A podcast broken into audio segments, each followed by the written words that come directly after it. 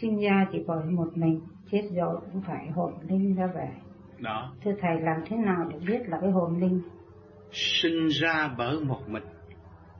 Sinh ra hồi đẻ ra đó, trong cái Quán Thông có hát, xem con bơ vơ, khóc lắm, khóc rồi lại khóc thêm, thấy không?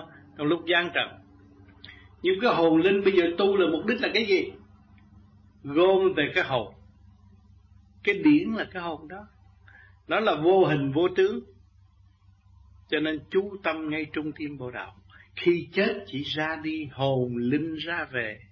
Có đường lối đi rồi. Không phải đi dưới bàn chân, và không có đi dưới lỗ rúng, không có bước trong cái gan nữa. Đi ngay trung tim Bồ Đạo mà đi ra.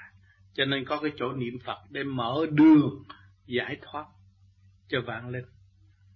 Cho nên một bước chân đi, một niệm hành là cái ý chúng ta cái niệm, niệm Nam Mô A Di Đà Phật là để ta đi lên, đi trong giải thoát. Thấy chưa? Đó là cái phần hồn đó. Hồn linh là hồn linh là sáng suốt biết đường đi, kêu bằng hồn linh. Còn cái hồn ngu không biết đường đi, đi chọc phá là con ma. Còn hồn linh là tự thức, tự tu để ra đi. Cái đó là hồn linh.